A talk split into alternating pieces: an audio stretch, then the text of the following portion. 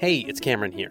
Are you intrigued by how technology like artificial intelligence and cloud computing are affecting geopolitics? Do you care about how governments are using these tools?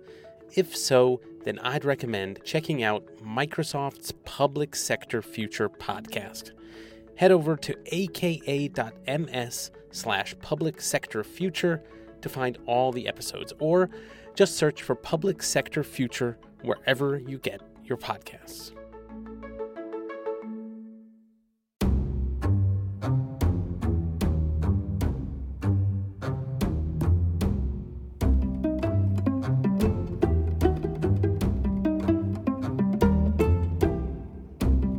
Hi, and welcome to Ones and Tooze, FP's economics podcast. Every week we take data and we use it to try to explain the world. I'm Cameron Abadi, FP's deputy editor, with you in Berlin, Germany. As always, Adam Tooze, FP's economics columnist and Columbia University professor, is with us. Hi, Adam. Hi, Cam. So, the data point we want to address this week is 36. That is the ranking of South Africa among all the countries of the world in terms of its GDP, gross domestic product. That makes it a success story and an extraordinary one given its history of apartheid, its decade long system of enforced racial discrimination. That's produced a legacy of inequality, though that's still evident today across the country's politics, but also its economy. We thought we'd dig in to see exactly what kind of success story South Africa is these days. So, Adam, South Africa for a long time was included in the pretty common economic acronym BRICS. This is a group of emerging markets that was grouped together, including Brazil, Russia, India, China, and South Africa being the S there at the end of BRICS. You don't see that being cited so often these days, but did that group ever really make sense as a coherent entity? Well, it was a it was a notion coined by um, Goldman Sachs's uh, chief economist at the time, Jim O'Neill, um, in 2001, and they did a big report in 2003. And originally, it was BRIC with a little s on the end. Mm. So it was Brazil, Russia, India, China, and S was just to sort of make it more pronounceable. But the 2003 report actually includes a box about the question of why there's no African country and whether South Africa ought to be added to the list. Because what O'Neill was interested in was not just these countries as investment propositions, but really in thinking through the structure of the global economic governance and how the Bretton Woods institutions, the World Bank, the IMF, which were products of the post World War II mo- moment, were increasingly obsolete in a world which had to face events like the Asian financial crises of the late 1990s and that needed structures of governance that actually represented a much larger slice of the world and an increasingly significant slice of the world economy. And so the concept of BRICS was always as to some extent political, or you might say geo-economic, as it was um, strictly economic. You know, and if you if you look at it, you could say, you know, does South Africa really belong? But but you could hardly say that, you know, by this by by comparison with the other countries, it's particularly odd looking in the company that it was placed in there, right? The I mean, clearly the standout case is is China, which has mm. experienced this, you know, truly radical economic growth, which has transformed you know the planet's circumstances up to and including the the balance of the climate equation for instance. Russia is a you know a former cold war superpower with a huge nuclear arsenal and is in otherwise an economy very heavily dependent on fossil fuels. India is a huge energy importer. You know it's it's a pretty it's a pretty incongruous group. The mm. significance was that they were all big players in this new post post cold war world. And i think given south africa's somewhat diminished standing today it's worth emphasizing that point that South Africa in the 1990s and the early 2000s was a huge story, right? Because this question of whether the most sophisticated, the uh, richest economy in, in Africa could provide the platform for a post apartheid polity and a post apartheid society was, was hugely important, given the salience of of the anti-apartheid struggle in the 70s and 80s, not just in Africa but but globally. It was one one of the great global causes of that era, and so I think to that extent, it's not surprising that South Africa people wanted to include it. It's not surprising either that South Africa was included in the G20 when it came to constructing that organization, which was also a kind of makeshift effort to create a set of global structures that were not as narrow as the IMF and the World Bank, but not as broad and cumbersome as the UN General, General Assembly. So, 30 years now after the end of apartheid, in what ways is South Africa's black community a legibly disadvantaged group still? Or has the group itself been bifurcated into privileged and oppressed subgroups? I mean, the, the, the important thing to say is that South Africa is an overwhelmingly black nation, society, and state. I mean, according to the recent census, it was 80% black. So to speak of black South mm. Africans as a group is a rather odd, odd way mm. of formulating it. Certainly, the reverse is certainly true that white South Africans who make up about 8% of the country and so called colours, which is the apartheid era phrase for people of mixed race who make up about 9%, and Indian South Africans Asian South Africans, who make up about 2.5%, they are all in various ways visibly advantaged groups or minorities. Of course, you know, I, am nitpicking to a degree because it's also true that that in modern South Africa and in present day South Africa, it's black people who live in shanty style townships, um, you know, in, in in houses made of wood boards and corrugated iron dwellings with improvised electricity and you know and standpipe water supply. Uh, that is not something that very many white South Africans, if any at all, experience. In fact, I, when I was there, I watched sitcoms which involved various types of fantasy experiment in which Boer white men found themselves suddenly living in townships. I mean, it's a, a situation so incongruous that it that it creates a sort of slightly surreal impression. It's the black population that have to commute huge distances from these townships to whatever jobs are available in the cities. It's the black population that suffers the crushing levels of unemployment and experiences inferior, much inferior schooling. But the black population itself is segmented and segmented along lines of class for sure. There is now a substantial black middle class and a extraordinarily affluent black upper class. Um, part of that is an inherited aristocratic structure um, but part of that is to do with the politicized contacts in business and politics that center on the ANC in particular. But there are also deep divides in terms of ethnic and cultural divisions. If you spend any time in South Africa, you rapidly realize that it's a it's a majority minority society in terms of ethnic and cultural groups. Once you look past the question of black and white, and, you know, and the important thing, of course, since the population is 80% black, are the divisions within the black population. So Zulu is spoken um, by about 25% of the population. Xhosa is spoken by about 16%. You know, English comes in as the third or fourth.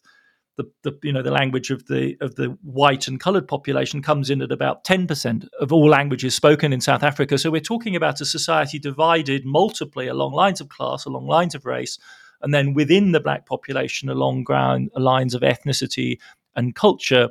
The most important divide of all is between South African blacks and migrants who make up about 5 to 7% of the population, have come to South Africa attracted by its relative stability and relative prosperity from Zimbabwe, from Mozambique, from as far away as Nigeria, and are seriously discriminated against in terms of legal status, housing, work opportunities, and live in fear of pogroms. So in 2022, 2019, 2015, 2008, there were uh, waves of violent attacks and assaults on this migrant population.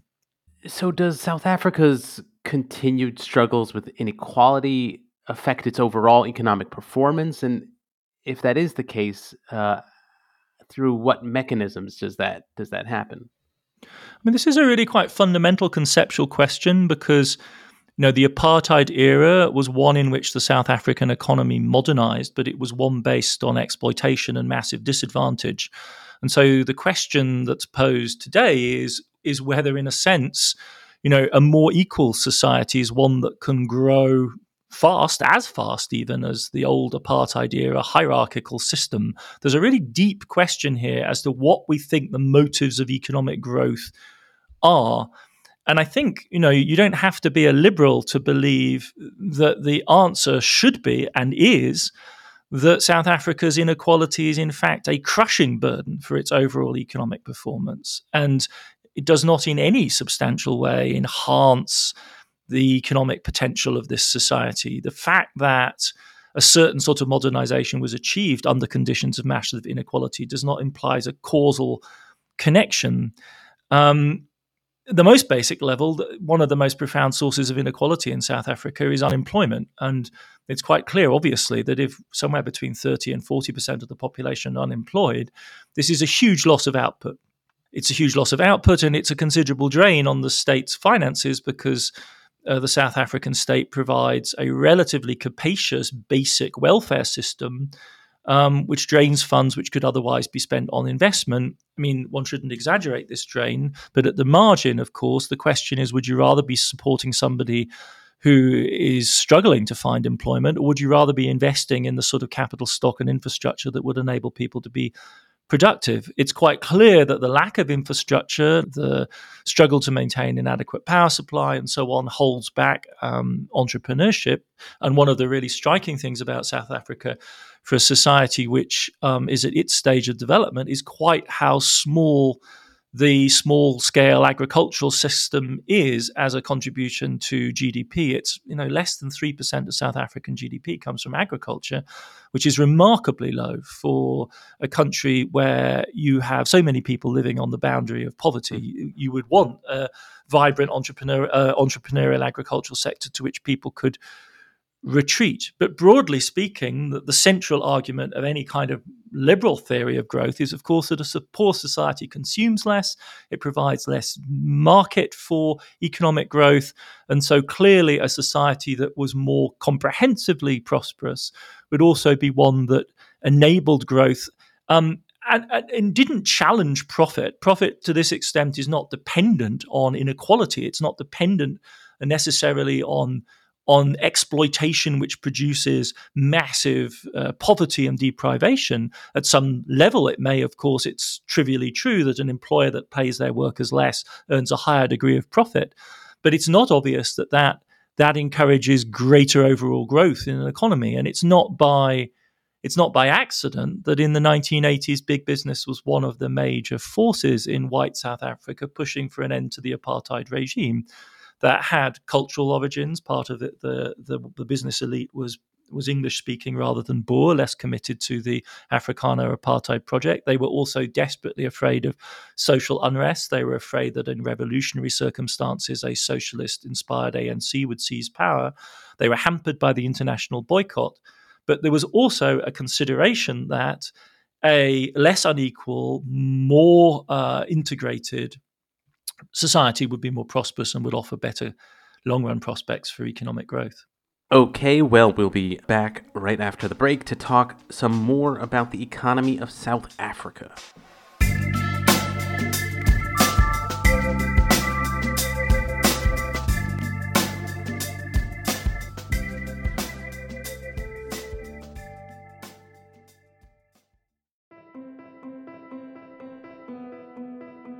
Hey, it's Cameron here. Are you intrigued by how technology like artificial intelligence and cloud computing are affecting geopolitics? Do you care about how governments are using these tools? If so, then I've got the podcast for you.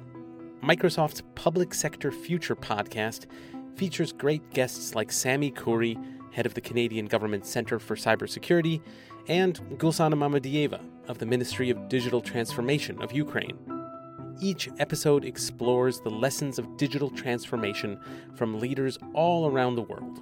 Head over to aka.ms slash public sector future to find all the episodes, or just search for Public Sector Future wherever you get your podcasts.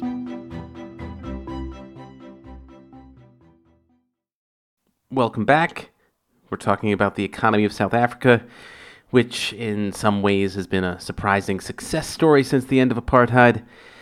In other ways, it's still struggling.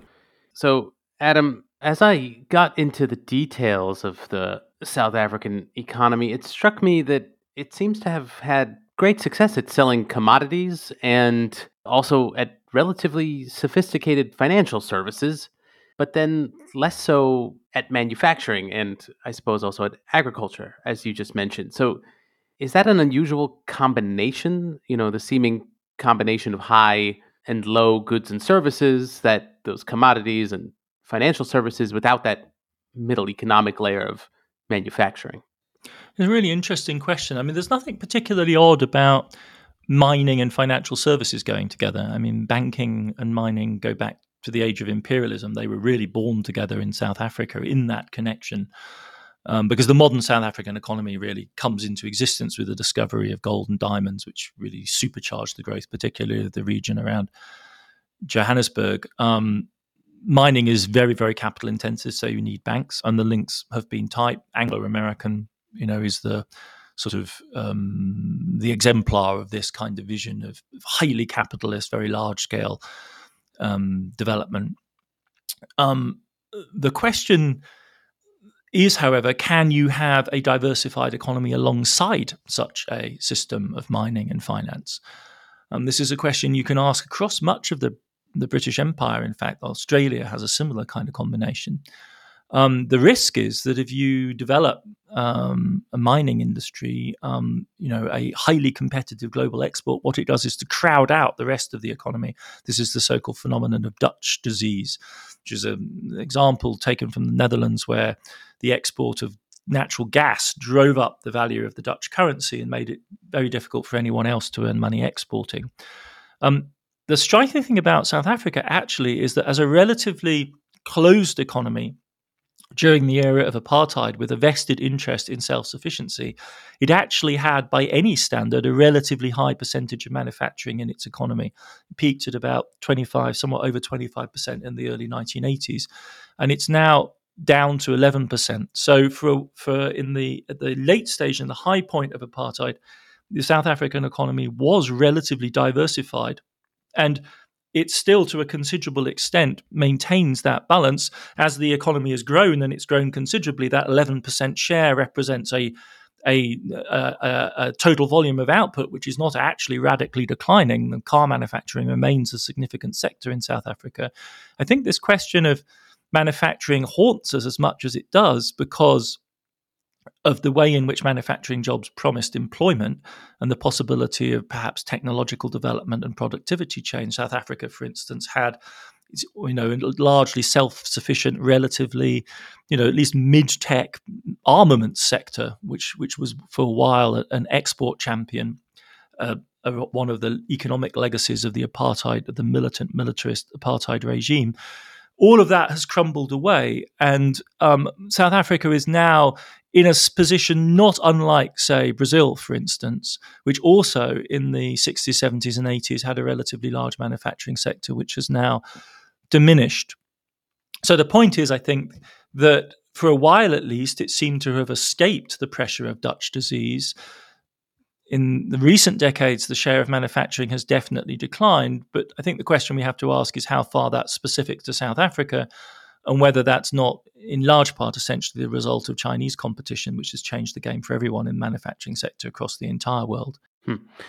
So, for all its economic successes, as you've mentioned in passing, South Africa these days is struggling to generate enough power to even run the country. So, what kind of economic problems exactly are at work here? From what I can tell, it doesn't seem like these are market failures. It's not really a matter of insufficient investment per se, or you know, kind of failures of supply and demand for fuel, but rather kind of issues of sabotage and corruption in the power industry. So, what does this tell us about the overall South African economy? Yeah, Eskom's a, is a real disaster, and if you spend any time in South Africa now, you you live that disaster on a daily basis. When we were trying to record a podcast from mm. South Africa, when I was there a couple of weeks ago, we actually, you know, we had to stop and start because the power went out in mid in mid recording, and this was in a you know fancy hotel in the middle of Joburg on you know a Wednesday morning or whenever it was. I mean, it's tragic because South Africa has by far the most sophisticated and extensive power grid on the African continent, and through the 2010s, bringing power to townships, so the poor um, residential areas inhabited by large parts of the black population, was one of the proud boasts of the ANC government. And if you drive past the townships, um, say on the way from the airport in Cape Town to the the main city, you see the telegraph poles um, with the the power lines running down to people's houses with satellite dishes on top of corrugated iron rooftops. So it's real. Like power was actually provided on a dramatic scale, not quite to the extent it was done in India, but really rather comprehensively. And through 2008, South Africa was actually an exporter of electricity to the rest of Southern Africa. And then crisis hit. And initially, it was a question, I think, of South Africa having grown too fast in the early 2000s and it outgrew the envelope. So there, there was a question of investment shortfall relative to demand, which was growing very fast. But in the 2010s, what has become clear is that for a variety of complex reasons, and I think you're right to say it's not really a market failure because Eskom is a is a is a public utility, and and so this is a matter of political decision making and prioritization and corporate governance and malfeasance within Eskom itself. But for whatever reason, both new investment and maintenance of existing capacity has been disastrously fallen disastrously short of what's necessary. So that by 2019, Eskom is struggling to keep more than about 75% of its generating capacity up and running at any one time, which leaves it thousands and thousands and thousands of um, megawatts short of what it needs to um, uh, provide for the population. Um, and so South Africa's energy grid has been experiencing a series of escalating, um, phased crises, collapses, load shedding is a daily reality. Um, and this is driven by you know uh, just one one set of problems after another. So fires at the power stations, broken coal conveyors, broken um, coal silos, um, nuclear power stations. They have a, the Koeberg uh, nuclear power station, which went offline in the fall of 2022 because the electrical system tripped during testing. Um, and so uh, when I was there a, a, week or two ago, the, the conversation was about the the prospect of a near total shutdown of the of the system, um, where where really you'd be talking about a complete outage. Meanwhile, Eskom itself, there has been a, an absolute crisis of um, of corporate governance with the CEO Andre de Ruyter um, uh, essentially uh, resigning from his position under threats from within the organization. There's credible reason to believe that he was po- uh, a poisoning attempt, an assassination attempt was made against him by um, the mafia groups that operate within Eskom. So there are powerful organized crime syndicates connected to the trade union and the ANC uh, operating in the major coal regions of South Africa who um, see themselves as having a vested interest in this in this malfunctioning this malfunctioning giant. Um, this goes from you know large scale resistance to um, green energy as an option for the future, down to criminal gangs that systematically rob coal trains, replace the coal, the good coal, with bad coal or even scrap metal, which then gets fed into the furnaces, which then sabotages and blows up the the power stations. The fear here, and it's a very real terror, is of what would happen in a society as unequal and as violent uh, a society with as much simmering resentment as there is in South Africa if there were to be a prolonged and serious power shortage. And we have seen rioting in recent years, which has taken on the scale of civil war conditions.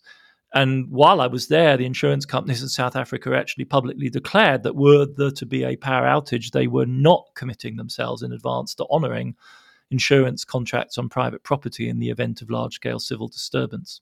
So that is the kind of level at which the conversation is carried on in South Africa. All of this within a society which, unless you look below the surface, hmm. you might not think was really shaking. I mean, it's it's a remarkably schizophrenic experience being there because it's a highly developed society with great internet and if you live in the more prosperous bits you know it's you have no sense at all of being on the edge of a precipice or or um, or you know on the edge of a volcano.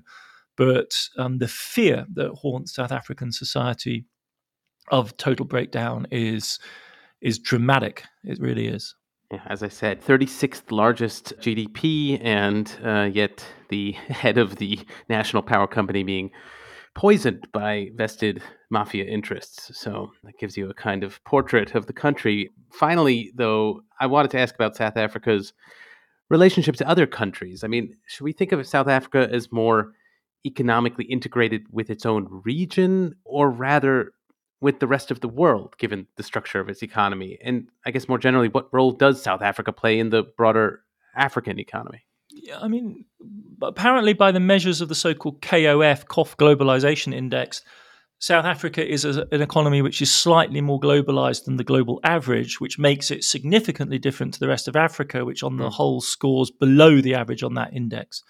So um, within the African continent, South Africa is, um, you know, a standout case of relatively conventional globalization, and this goes to the same point that that it is a society which, you know, to the least superficial observer, seems like a very modernized, globally integrated place. If you're, you know, in one of the tonier bits of Cape Town, you'd have a hard time deciding whether you were, I don't know, down by the harbour front in Baltimore or in South Africa. It's or you know in bits of California. In fact, it's a very attractive place to live and very globalized. It is also the dominant power in its region. Um, so, um, and this, of course, is is is a is a story with with long and, and painful and violent legacy. Because during the period of apartheid, South Africa waged cross border warfare against neighboring African independent states that it regarded as either dangerous because Marxist or dangerous because they were harboring the ANC in exile. And so South Africa's dominance, and it makes up. South Africa accounts for um, 70% of the GDP of the South African Development Community, which was formed in 2008 to unify uh, the states of the southern uh, region of, of, South Africa. It accounts for 60% of the region's overall foreign trade. And this is a region which includes countries like Angola, which are hugely trade dependent oil producers. So South Africa is, as it were, kind of the whale in the bathtub of, of, uh, of Southern Africa. And that, on the one hand, creates opportunities and attracts people, it attracts labor to South Africa, it turns South Africa into the hub, but it also creates this problem of how you construct a relatively balanced community in which South Africa is not the absolutely dominant power. One way of doing that is not to structure these organizations like the South African Customs Union or the South African Development Community as pure free trade areas, because if you did, South Africa's weight would be completely dominant. Instead, you go for some more state structured, intentional vision of economic development. And then, those, given the nature of politics in the region and the difficulty in general of realizing those kind of projects, they tend not to materialize. So, for fear of South Africa's market based dominance materializing too dramatically, the region tends to shrink away from deeper integration. It's a little bit like the situation in South America, where Brazil's huge dominance also has put the kibosh on and made it quite difficult to organize regional integration there. One of the more dramatic and exciting developments of recent decades is South Africa's development as a hub and a driver of development, not just in the immediate region, but say up and down the east and west coasts.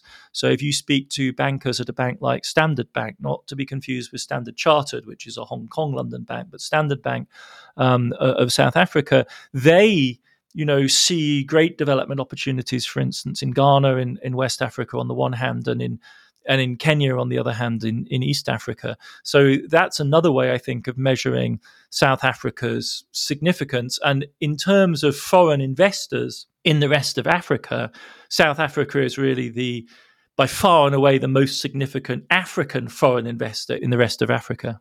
Well, I come away fascinated by South Africa, even more so than I went into this conversation. But I also feel like I've said that about every time, every time we've done one of these country portraits. So, yeah, I look forward to the next one. I don't know. We still have a lot of countries left. Okay, we'll leave it there for now.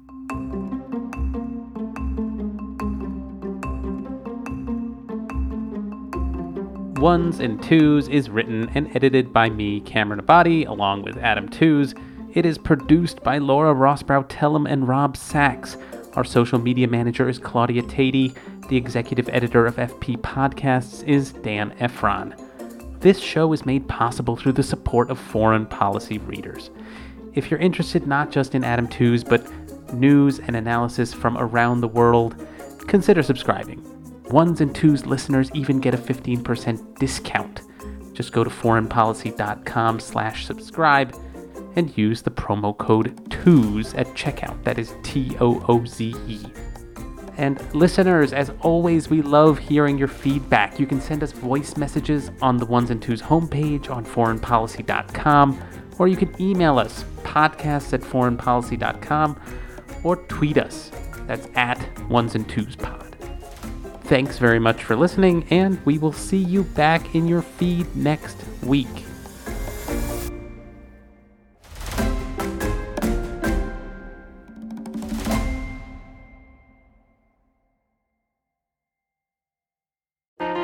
Politics has never been stranger or more online, which is why the politics team at Wired is making a new show, Wired Politics Lab.